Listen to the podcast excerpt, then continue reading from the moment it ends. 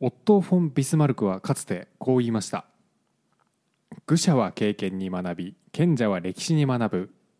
なんか聞いたことある。聞いたことありますか、うん聞いたことあります、い。まあこれは簡単に言うとあの愚かな人は自分の失敗からしか学べないけど賢い人はこう歴史要は過去に先人たちがしてきた失敗からも学ぶことができるよというですね、えーまあ、ドイツの鉄血宰相と呼ばれた男ですね鉄血宰相。はいかっこよ強そうですね。なんか鉄拳総裁みたいですね。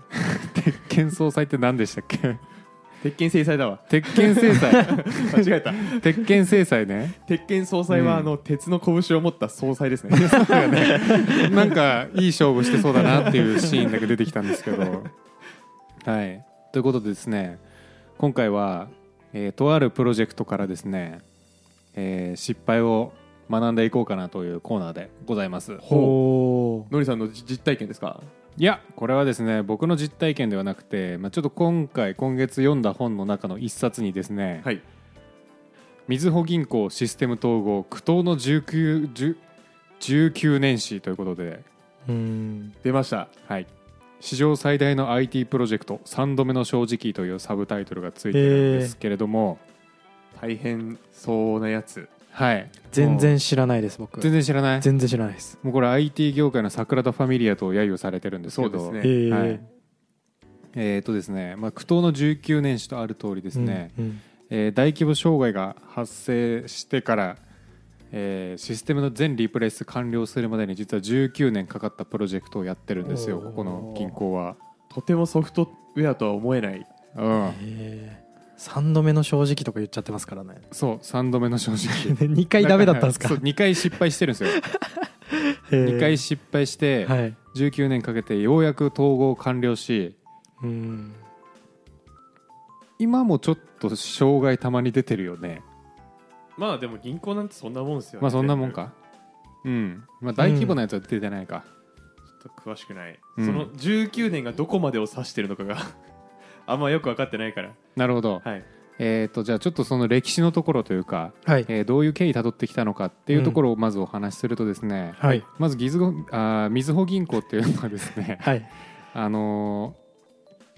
2000あ違うな2000年ぐらいに、うんえ3つの銀行を統合して作られてるんですよそれも知らないなんよか銀行そういう感じですよねそれこそ三菱あーまあ UFJ、うんやべんなんだっけと東京三菱 UFJ かだったのが今は一応三菱 UFJ になってるかなまあでもそれももともと東京と三菱と UFJ の合体ですよね確かなんかねいろんなのがあって、うんうん桜銀行とかも出てきてたよあそうなんですね確か UFJ は、そうなんだなんか知らんすけど銀行はちょっと経営大変になってきたからうん、みんなで力合わせて頑張ろうみたいになってるイメージですねあるよねはい、あと意外とあれだよねメガバンクあの地方行ったらないっていうああはいはいはい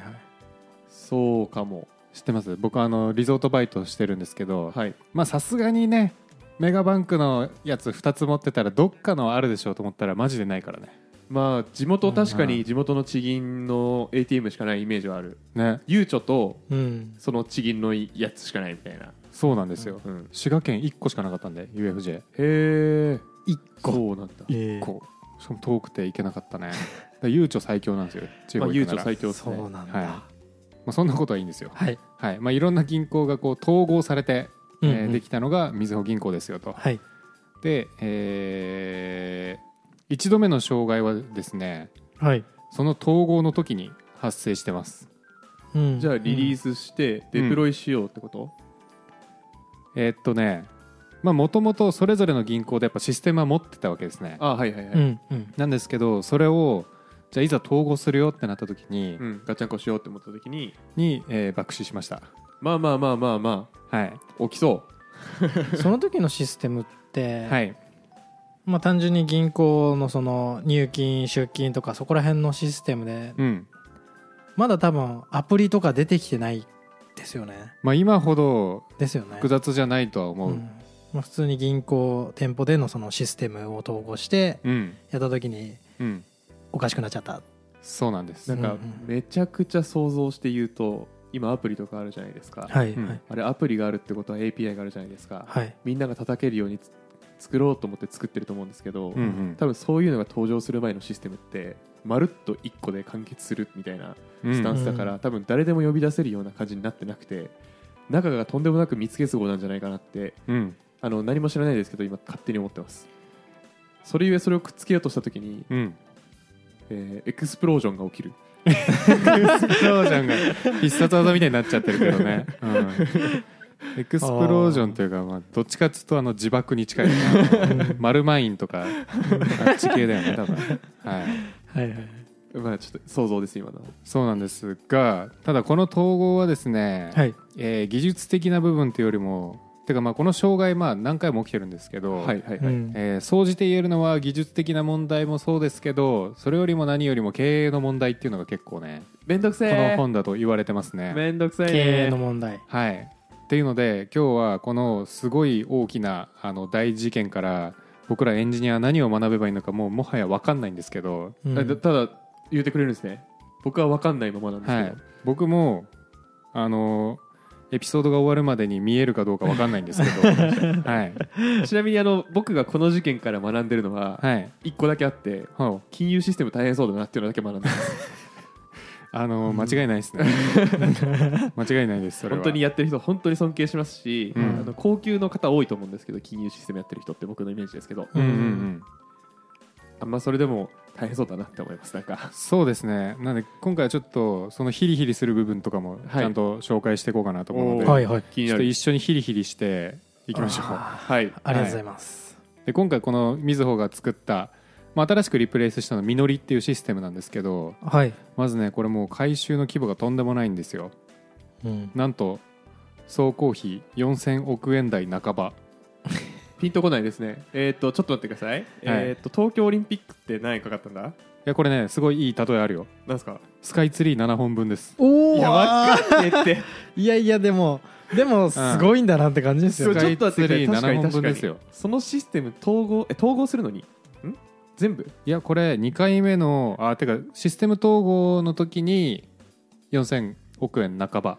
で1回目の時に4000億円ぐらいかかってるかけてるからそれ回収できんじゃ実質13本分ぐらいすげえななんかスカイツリーよりむずいで総合ですねシステム統合ってうんスカイツリーの方がちょっと立てれる気しなくないだってうんでもスカイツリーあれじゃないやっぱ物理的なところあるから、まあまあまあ見えるんじゃないいいろいろ確かに確かに手戻りとかは少ないのかうんああなるほど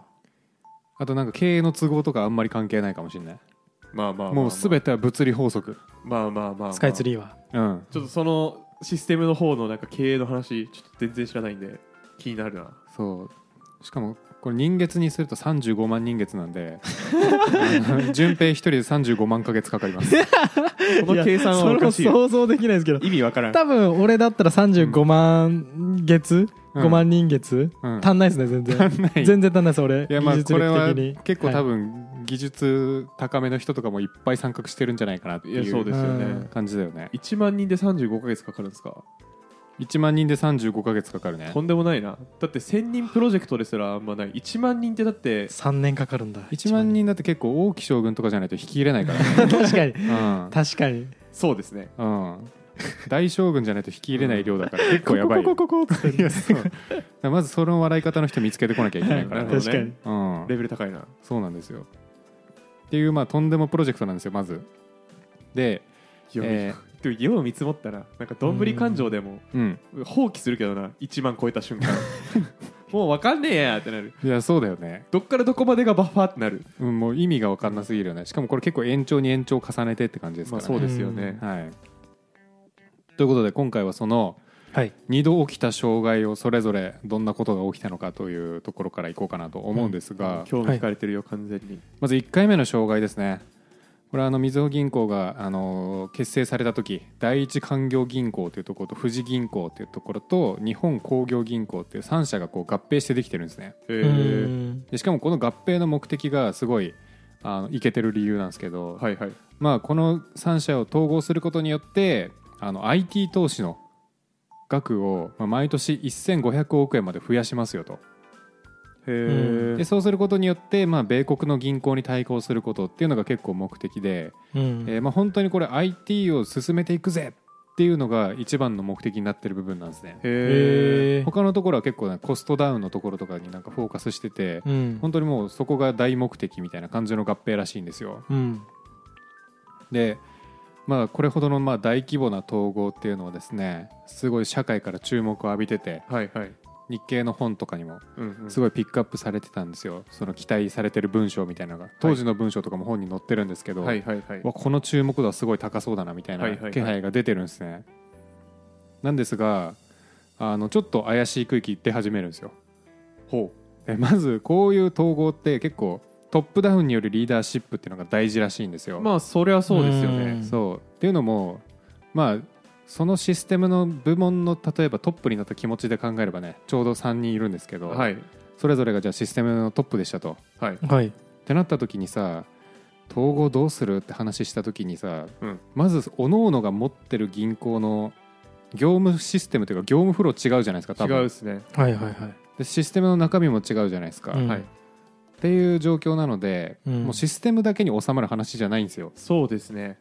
確かにってなった時に、まあ、どうしても経営陣のトップダウンによるその統合とか意思統一っていうのをやっていかないとまあうまくいかないうんだろうっていうところはまあやっぱり言われてて、うんで、えーそれがちょっと怪しいんじゃないかって、えー思われる発言があってですね、発言はういんまあ、その頭取の人がこう記者会見した時とかに、はいまあ、これぐらいのシステムの、えーと統合ってなるとやっぱこうトップの意思決定とかすごい大事だと思うんですけどその辺大丈夫そうですかって聞かれた時、まあ、統合の方はなんか問題なく進みそうですかっていうのを聞かれた時にですね、まあ、楽観視はしてないですけど、まあ、やっぱり世の中の技術の進捗もあるんで大丈夫ですみたいな。うんうんあとスケジュールについてはまあこれほどけんあこの後検討していくんですけど、まあ、先ほどあのシステムの、えー部門のトップ呼んで、えー早めにレビューやるように指示してきましたっていう発言をしててですね、うんまあ、この発言いろいろ問題があるんですけどほまず統合の一番の問題点を技術的な問題だと思ってしまってるっていうところあが一個問題なんですね。まあもちろん技術も難しいと思うんですよ、それぞれはい複雑なシステム持ってるでしょうから、うはい難しそうだと思うなんですけど、えーそれ以前にもっとなんかビジネスのフローの部分統合してからじゃないと、うんまあ、システムもっと大変になるじゃないですか、まあそりゃそうですうね、うんん、で多分そっちの難易度の方が高いと思うんですよ、そうですねうん、要件定義というかそう要件定義の前の話ですもんね多分そうだねうんでそれをどうしていくかっていうのがこうなかなか決まってないところがてかまあそのシステムの現場に任せてしまってるところが結構やばいっていうああそうなってたんですねそうん例えば要件というとどんな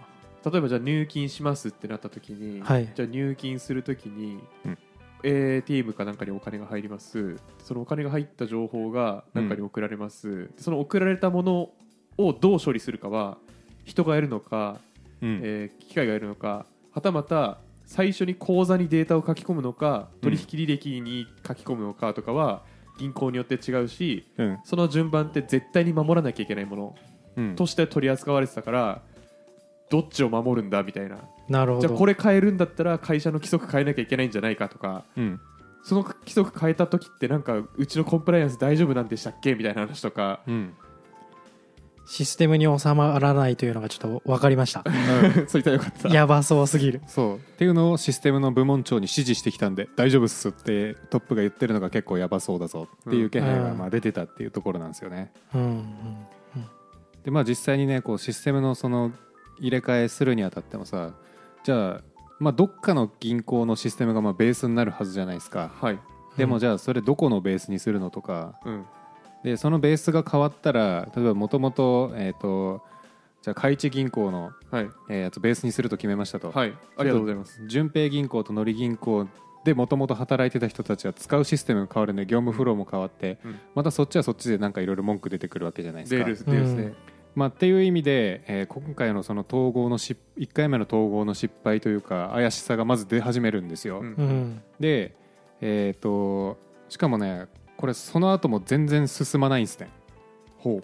で各銀行ってやっぱりこれまで取引してた、まあ、超巨大なベンダーたちがいるわけですよ。はいはいはい SIR と呼ばれてる、まあ、うん有名なとこいっぱいありますよねいっぱいありますね、うんでしかも運悪いことにこの3個全部違うとこ使ってるんですよですよねはい、うんでそうななるるほとどね、まあ大きいベンダーたちもまあ銀行の案件なんでうん、もう絶対取りたいじゃないですかそうだね、うんうんそりゃそうだそうなんであのまあいろいろ一悶着あった結果、まあ、とあるベンダーとかが、まあ、無茶な案件だったんですけど、はい、できますって言っちゃうんです言ねっちゃうんですよ。そうですよね、はい、最初痛い目見てもその長い間保守するとかなんうかんその面倒見ていくとか追加機能もあるだろうし、うん銀行さえ潰れなければはい、安泰ですからねそうなんですあー最初地獄ですけどねそうなんです、まあでもきっと地獄をね見るのは本人じゃ ないんいやでそうあのそこはあの心中お察ししますって感じなんですけど、うん社長に絶対取れって言われてうん迷惑被るのは俺じゃなくてうんあの働いてるエンジニエアンたジちニアだがきかっらとうんでしかもその人たちも直接一緒に仕事をしてるわけでもないからうんできますって言っちゃいますよねそうなるほどつまり悲しい事件ですつまり悲しいこれは多分はいまあそこの部分はピックアップそんなされてないんですけど、うんまあおそらくすごい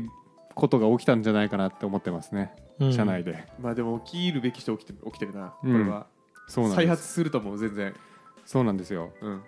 でしかもそんな状態で、えーなんか結局こうシステムの統合進んでっても、はいなんか一部あんまちょっとなんか大した完成度でできてないですみたいなトラブルとかもまあちょくちょく勃発し始めてたんですね、はいはいうんただ統合する日付とかはやっぱ決まってて、はいはいはいえーとまあ、2002年だか2001年だかの4月とかだったんですけど、うんもう着々とタイムリミットし、ま、迫ってくるわけじゃないですか、はいはいはいで本来ならあのもう延長した方がいいだろうっていう声が高まってた中そのプロジェクトのねあの CIO があの大丈夫と宣言したことによってですね あの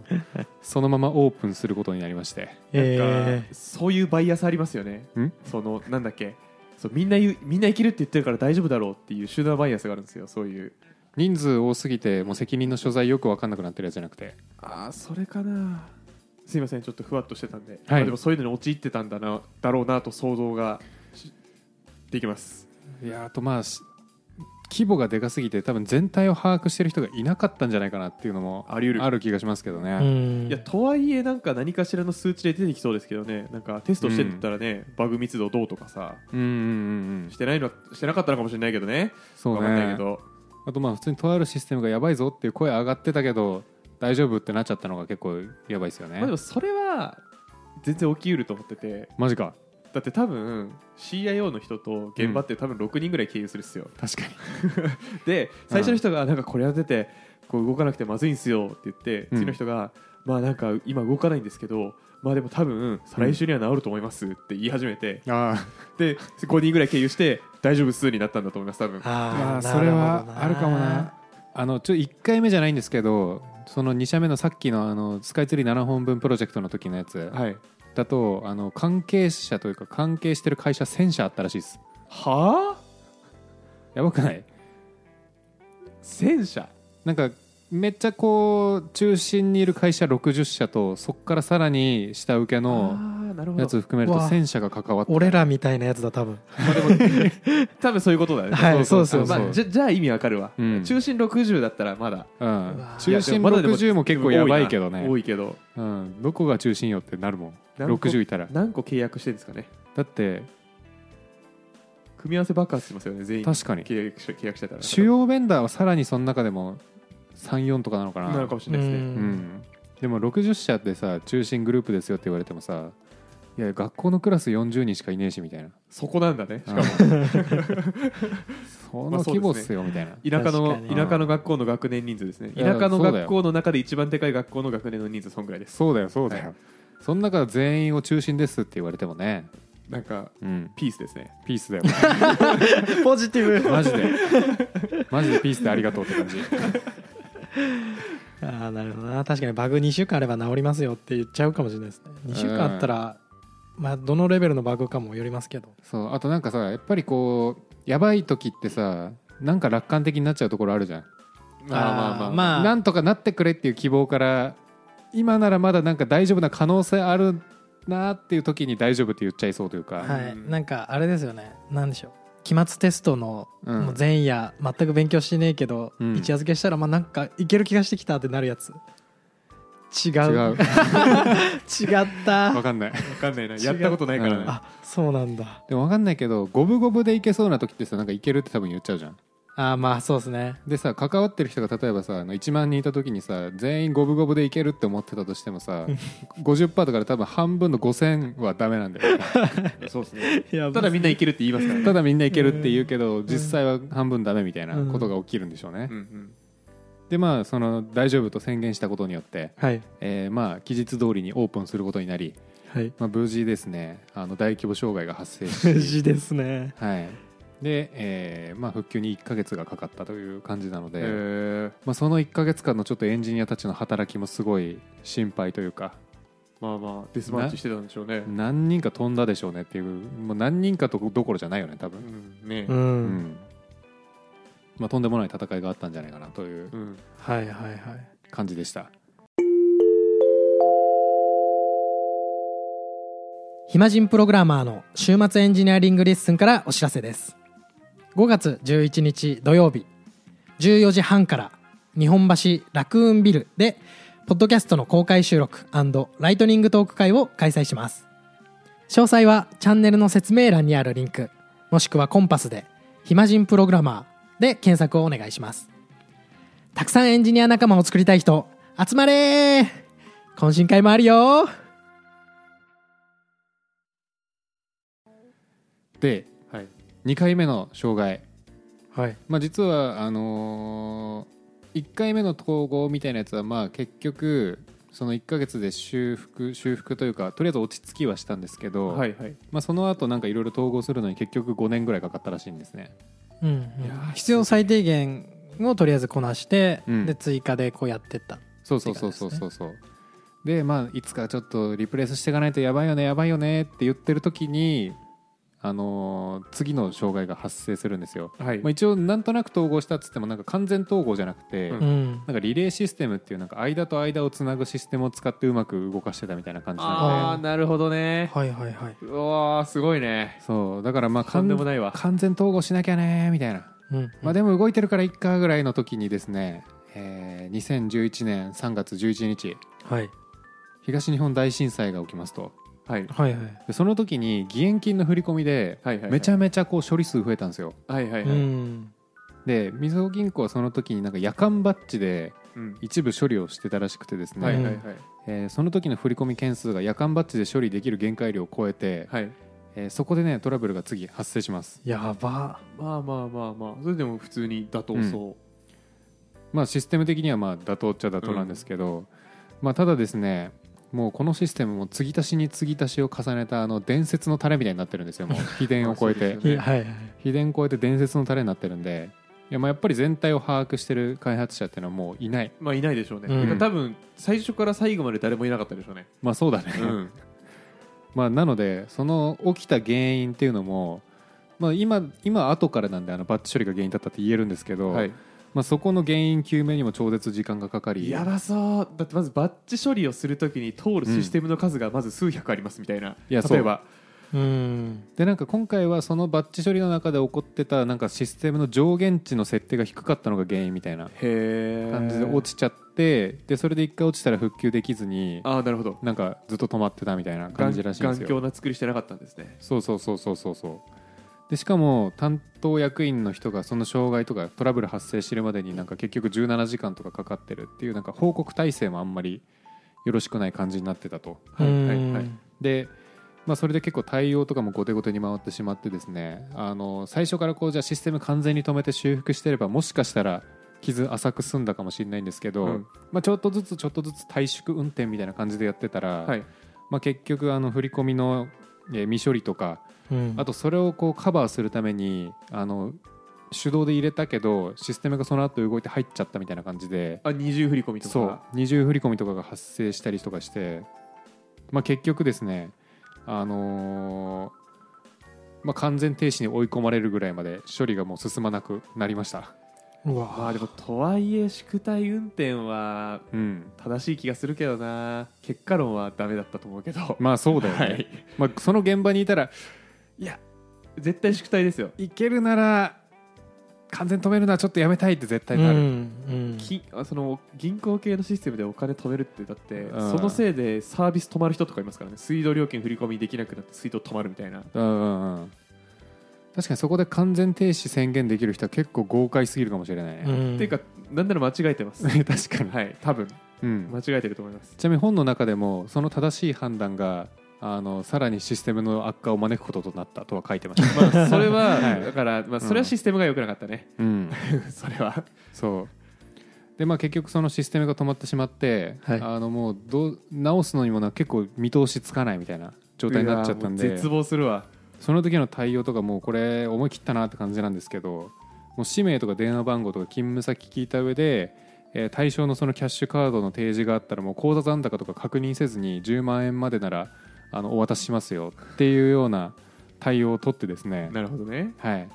でまあまあそれやったら口座ないけど落とす人とか出てくるんじゃないのないのっていう噂ありつつ、はいまあ、結局その一段落した時の未回収金額それで4億円までいったらしいですねえーまあ、まあ4億ロストしてるってことですかそうですまあもうなんかでも4000億聞いた後だからうんまあいいんじゃないかなとか 思っちゃう全然ちっちゃくないけ どね4億全然ちっちゃくない、ううん、でまあこれ起きたの3月11日じゃないですか、はい、はい、はでい、銀行って山場が山場があってうんうんうんうん、えー15日とか20日とか25日あーはっいてはい結構給料の振り込みがあるんではいはい結構それまでに直さないとやばいぞみたいなうん特に25日はもう超絶山場みたいな、確かにまあ、感じなのでちょっとそこまでにはちょっと何とかして直さないとやばいぞっていうところでですね、うんえーとまあ、結局、あのーまあ、計画的に停止させるっていうところではい対応を取ってですね、まあ、なんとか無事22日に復旧なので、まあ、10日ぐらいですかねおお結構早いでシスすテムねが結構トラブってたのまあはでもとはいえ15とか20給料日の人たちは泣いてるわけですよ 泣いてる泣いてるなんか他の銀行経由でお願いしたりとかなんかいろいろやってたらしいですけどあなるほどね経営判断あのなんとかしてリカバリーみたいな感じで、うんまあまあそれは持ちつ持たれつでしょうからねうん、で、えー全部のトラブルが終わった段階での未処理件数120万件ということでです ねこれやばエンジニア絶望するよねまあいやもうもはや、ま120万件みたいあ、そうですねな一番被害被るの誰なんだろうなでもそれなんか僕だったらうん、うんちょっと笑っちゃうぐらいかもしれないですなんかなんていうのあのなん なんだ関係ないやって思っちゃうというかうんもうなんか頑張ってもどうしようもないやって気持ちになっちゃうちあーょっとう、うん確かになりそうでもこれ頑張ってどうにかしたらしいですよ、まあでもそうですよねうん、そうですよねでなんかもうこうなった時は手動でやるしかないみたいなうんうんうんうんうん感じなので、うんうん一体どんな努力が後ろで行われてたんだろうっていう想像がね膨らんでししょうがなかったですねこれ1000人ぐらいでやったんですかねどうなんだろう1人1200件とかだったらなんかちょっと現実的ですよねさすがにそのパッチ用のプログラム書いてみたいな感じではあるよねいやーえだってそんんななのかな電子処理できないんじゃないですかわできないのかなかんないけどなんかその紙に数字が書いてあるものしかないみたいなやばことかもしれないですし、まあうんバッチ処理できてたら別にね120万ぐらいどうってことないですよ、ううんうんうんんうんまあでまあもねいろんなパターンがあるから未処理のパパターンと二重振り込みのパターンがあるからまあまあまあまあ、うんこれ帳尻合わせるのやばいですよ多分っていうので、えーこういうエンジニアだったらヒリヒリするなーっていうのがずっと続く本でした、うんでまあ、この2回目の障害の原因はまず1個はシステムのブラックボックス化ということでうこんな大規模なシステムってそもそも把握するの無理じゃねとは思うんですけど、まあ、とはいえ結構なんか、あの把握できない部分が多すぎたっていうのはあるらしいですね。はいもう一つ、まあ、これ経営の問題かなっていうところで言うと、はいまあ、システムのそのリスクをまあ軽視してきたというか、まあそうですねそうんうのん今回トラブルが発生した部分って感情系って呼ばれる部分ではい銀行の本当に基幹になる部分ではあるんですけど、はいはうい、んそれをリプレイスしたことによって特に、あのーコストメリットめっちゃあるわけじゃないんですようんうんうんうんだからどっちかっていうとそのなんかもし回収するってなった時はリスク対策的な目的になるというかそうですね、だけどシステムとしては、あのまあ、先ほども申し上げた通り4000億円ぐらい、うん、まあ、見積もりの段階だと確か2000億とか3000億だった気がするんですけど、はいそんなコストをあんまり利益生まない部分にかけるのはどうなんだっていうところで結構二の足を踏んじゃってたというか、うんいやまあわかるけどねうんっ気持ちはていうのはあったけど、まあ、それってじゃあ結局トラブルが起きた時にどうなるかっていうところがちょっと考慮できてなかったよねっていう部分はあるので、うまあ、そこはちょっとリスクを軽視してしまった経営の問題じゃないかっていうところは言われんてましなたるね。ほどね、はいっていうのでこれはねあのまあエンジニアからしエンジニア視点で言うとちょっとね絶対無力になっちゃうだろうなっていう絶望感はあったんですけど、はいうんぜひ経営者に読んでほしいなっていう本だったなと思いますね。まあ、そうですね、まあ、4000億投資しましたね IT 業界にそう投資するぞっつって まあそうだね最初の目的通り投資したよ投資しましたよ、ねまあ、確かにねその餌や儲かってますから、うん経済を回した、まあ現場の人は大変な思いしてるダメージ受けてるだろうかもしれないですけどでもまあ経営者ですからおうん金一回もらうのは、そうなんですでよ経営者は儲かってるんでかなり多う分、ん結構日本のシステム開発市場結構トップクラス事件だなっていう気がするんで、まあそうっすそうですねちょそっうとっすねぜひ歴史としてうんうんシステム開発の歴史として覚えておきたい案件だったなっていう、まあなんかはいギリエンジニアに頑張って落とし込むとするとうん多分システム全体把握するのはまあ無理だとしても、うんその小分けされたものは絶対あるんですようんうんううんんうんそれらが多分本当に素結合になっててなおかつその素結合になってる人たちが全員が自分の責務を果たしてればうん問題起きないはずなんですよねなるほどねでそれができてなかったからまず誰が問題起きてるのかを自分で把握できてなかったしうんってことだと思うんですよねうんだから多分、まあ、めちゃめちゃ難しいことなんですけど多分現場だったら多分本当はもう物理的に無理だったかもしれないですけどうんアーキテクチャがちゃんとしてればもうちょっとマシだったかもしれないですねあーアーキテクチャも結構ね踏み込んでるんですよこれあの、はいはい第1章はその新しく作られた実りっていうシステムがどういうふうになってるかみたいなはいアーキテクチャの話まで踏み込んでて、はいへうん結構その辺とかも面白いですね、えそうなんだうん、でも確かにアーキテクチャの見直しやってるんではいきっと何か痛感したものがあったんだろまうあなっていそうですう ねんそうなんでしょうね、うん、まあとはいえね一方であれ10万人関わったって言ってましたっけ人数はちょっとね覚えてない、あそうかうん、1000社関わって、えー35万人月、で35万人月じゃないですか、うん、まあ、1000社かその中でまともなコードを書ける人何人なんだって話ですようーん確かにね多分半分以上はそうじゃないと思うんですようんうんうんうんって考えるとなんか起きますよねそりゃねそうだよね難しいんだよね大きいシステムねそうだなでもそうやいう人たちに支えられて僕らはうんお金をこっちからこっちに送ったりできるのは、うん、まあ、そういうものなんだなやっぱそういうのに支えられるんだな確かに、こういう被害を被らないようにうん、自分はちゃんとしたコードとちゃんとしたシステムを作れるようになろうと改めて思いましたそうねあとあれだよねこう今回発生してる問題が技術的な問題だけじゃないよっていうところをちゃんと上の人にもうし伝える力とかも大事そうだよなって感じするけど、うとんでもそれはもうもはやなんか幹部層行ってからですよねでもねうん、多分ねそのサラリーマン金太郎みたいに金太郎かなわかんないけどサラ社リーマ長ン金に太直郎ね談判できるような人いないとい うか無理なんでそこは本当に経営陣とか、経営層のちょっと下の人がうんうんいやこっちでしょ最初にやるのってうんうん言えないといけなかったってことですもんねそうね経営層のやっぱそういう開発に対するリテラシーっていうのもやっぱ大事なんだなって気してくるわまあ、そうですね、うんまあ今はそんなことないかもしれないですけど結構前の話ですもんねこれももうこれ20年以上前ですよそうそうそう、うんまあ当時はだからもう本当に起きるべきして起きてたうん、しょうがないありがとうありがと学んだうここからありがとうここから学んだ多分アサインされたら俺飛びたいですもんね多分俺 多分飛びたい多分飛びたいよ、はいうんわかるわうんいやあれバグこれでもそうですねそ俺がアサインされてた時にこうバグと遭遇してでもリリース日決まってるからって言われてでまあ12週間あるからって言われたらうわ12週間あったらいけんのかなって思っちゃいますもんねうん、止めらんない絶対無理ですとは言えないですねうん、直せないっすって言えたら止まっ若干止まったのかな正直に言ってみるとな50%の確率でいけますまあでも正しい見積もりですよね、うんそれがそういやーでもそれいけるって取られちゃうんですよね、できる可能性50%できない可能性50%っす何も言ってないなちゃんとああいうわけでだよただのま何も言ってないわけじゃない何も言ってないわけじゃないよあもしかしたらダメなケースもあるんだあってなるまあかそらうねそうですね、うんありがとうございますはいありがとうございますじゃあエンディングトークでおお便り来てるんでちょっとお便り読ませてください、ウィス、はいえーラジオデームにわかさんにわかさんありにがとうわかござさいんでますすえー感想からです、えー聞き始めて1週間くらいです声質と煽らない話し方が好みでながら聞きしてます、えーちょっと BGM のボリュームが大きいと感じる時があります話の内容が聞き取りにくいとストレスなのでもう少し小さくてもいいかもとコメントいただいてますありがとうございますありがとうあごりがざいとまうございます見直します BGM BGM 見直しますのですうんそう乞うご期待交互期待乞うご期い待やしかし声質褒められるの嬉しい普通に、うんまあ、俺じゃないかもしれないしうんノリさんか順平かもしれないですけどど煽らない喋り方っていうのもうんういうことなんだろうねうんウェイ順平ウェイィーみたいなウェイそんなポッドキャストあんま聞いたことないけどね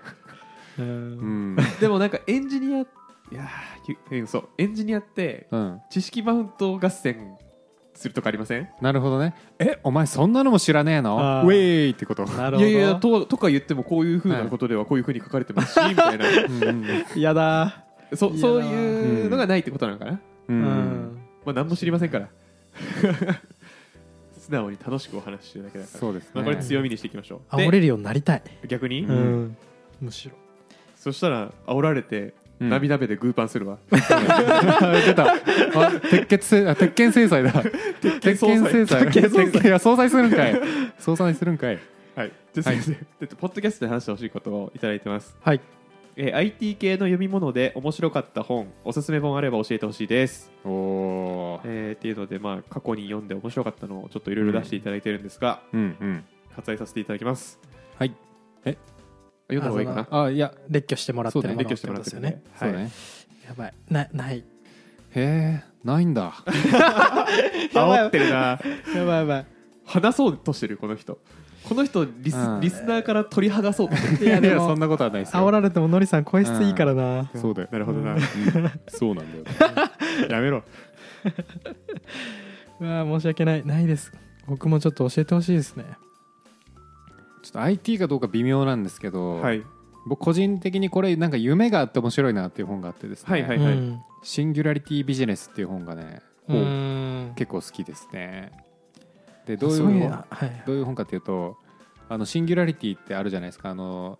技術的得意点と呼ばれてて、はい。はいえーっとなんか未来予測科学者レイ・カーツワイルみたいな人が、まあ、2043年に、うんえー技術が人間を超えるだろうみたいなはい。じゃあ具体的にそれって何なのっていうところでどうこういう技術出てくんじゃないのみたいなのを上げてるんですよなんかその本の内容だと。へえ。で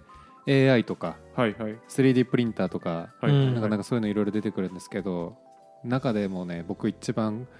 そんな発想するんだと思ったのがあってはい。原子プリンターっていうのがあってですねああ、はいはいはい。もう原子をプリントするからどの物質でも作れるよねみたいな、あーなるほど SF ですね。なんじゃそりゃってな ってうん本当かよって思いつつうんうんあのなんかそういう結構ぶっ飛んだけど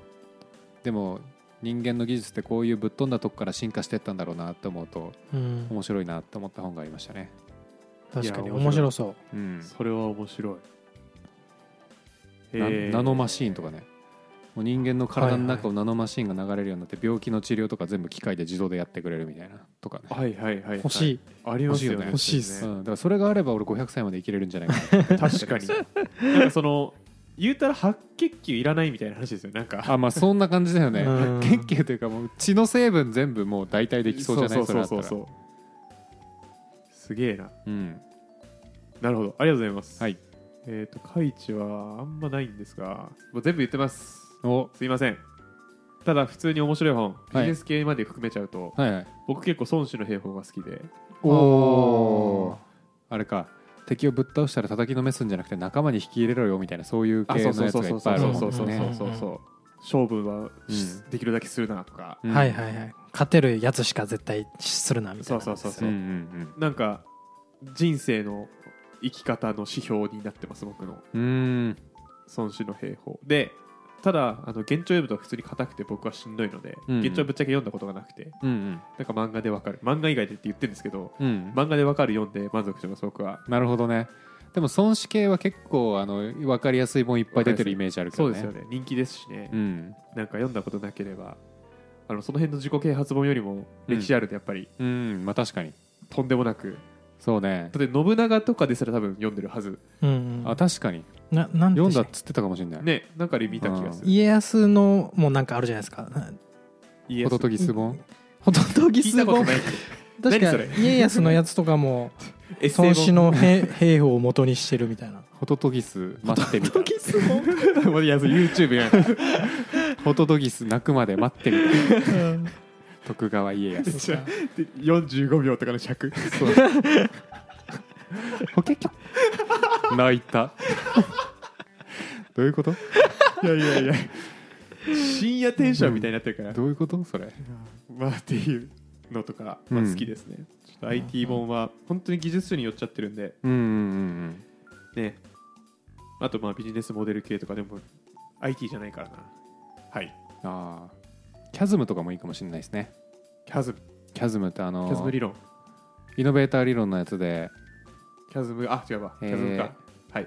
なんだっけアーリーアダプターとイノベーターアーリーアダプターアーリーマジョリティレイトマジョリティラガードみたいなのあって、はいえー、とハイテクマーケティングの本なんですけど、まあ、システムというかそういうサービスが受け入れられるためには、えー、とアーリーマジョリティに指しに行かなきゃいけないけどその間にはすごいみお溝があって、うんえー多くうんのサービスはそこに落ちていってしまうよと。なのでそれを超えるためにえーこういうことをしていかなきゃいけないよっていうのが書かれてる系のやつなんですけどうんうんうーん息苦しくなりましたね僕あれ読んでてえなんでなんかこうそのフェーズによって顧客の質が変わっていくからはい過去の顧客を切り捨ててったりするんですよああまあまあまあまあ、うんはいはいで池をどんどん変えて海に出てこうねみたいな感じなんですけど、はい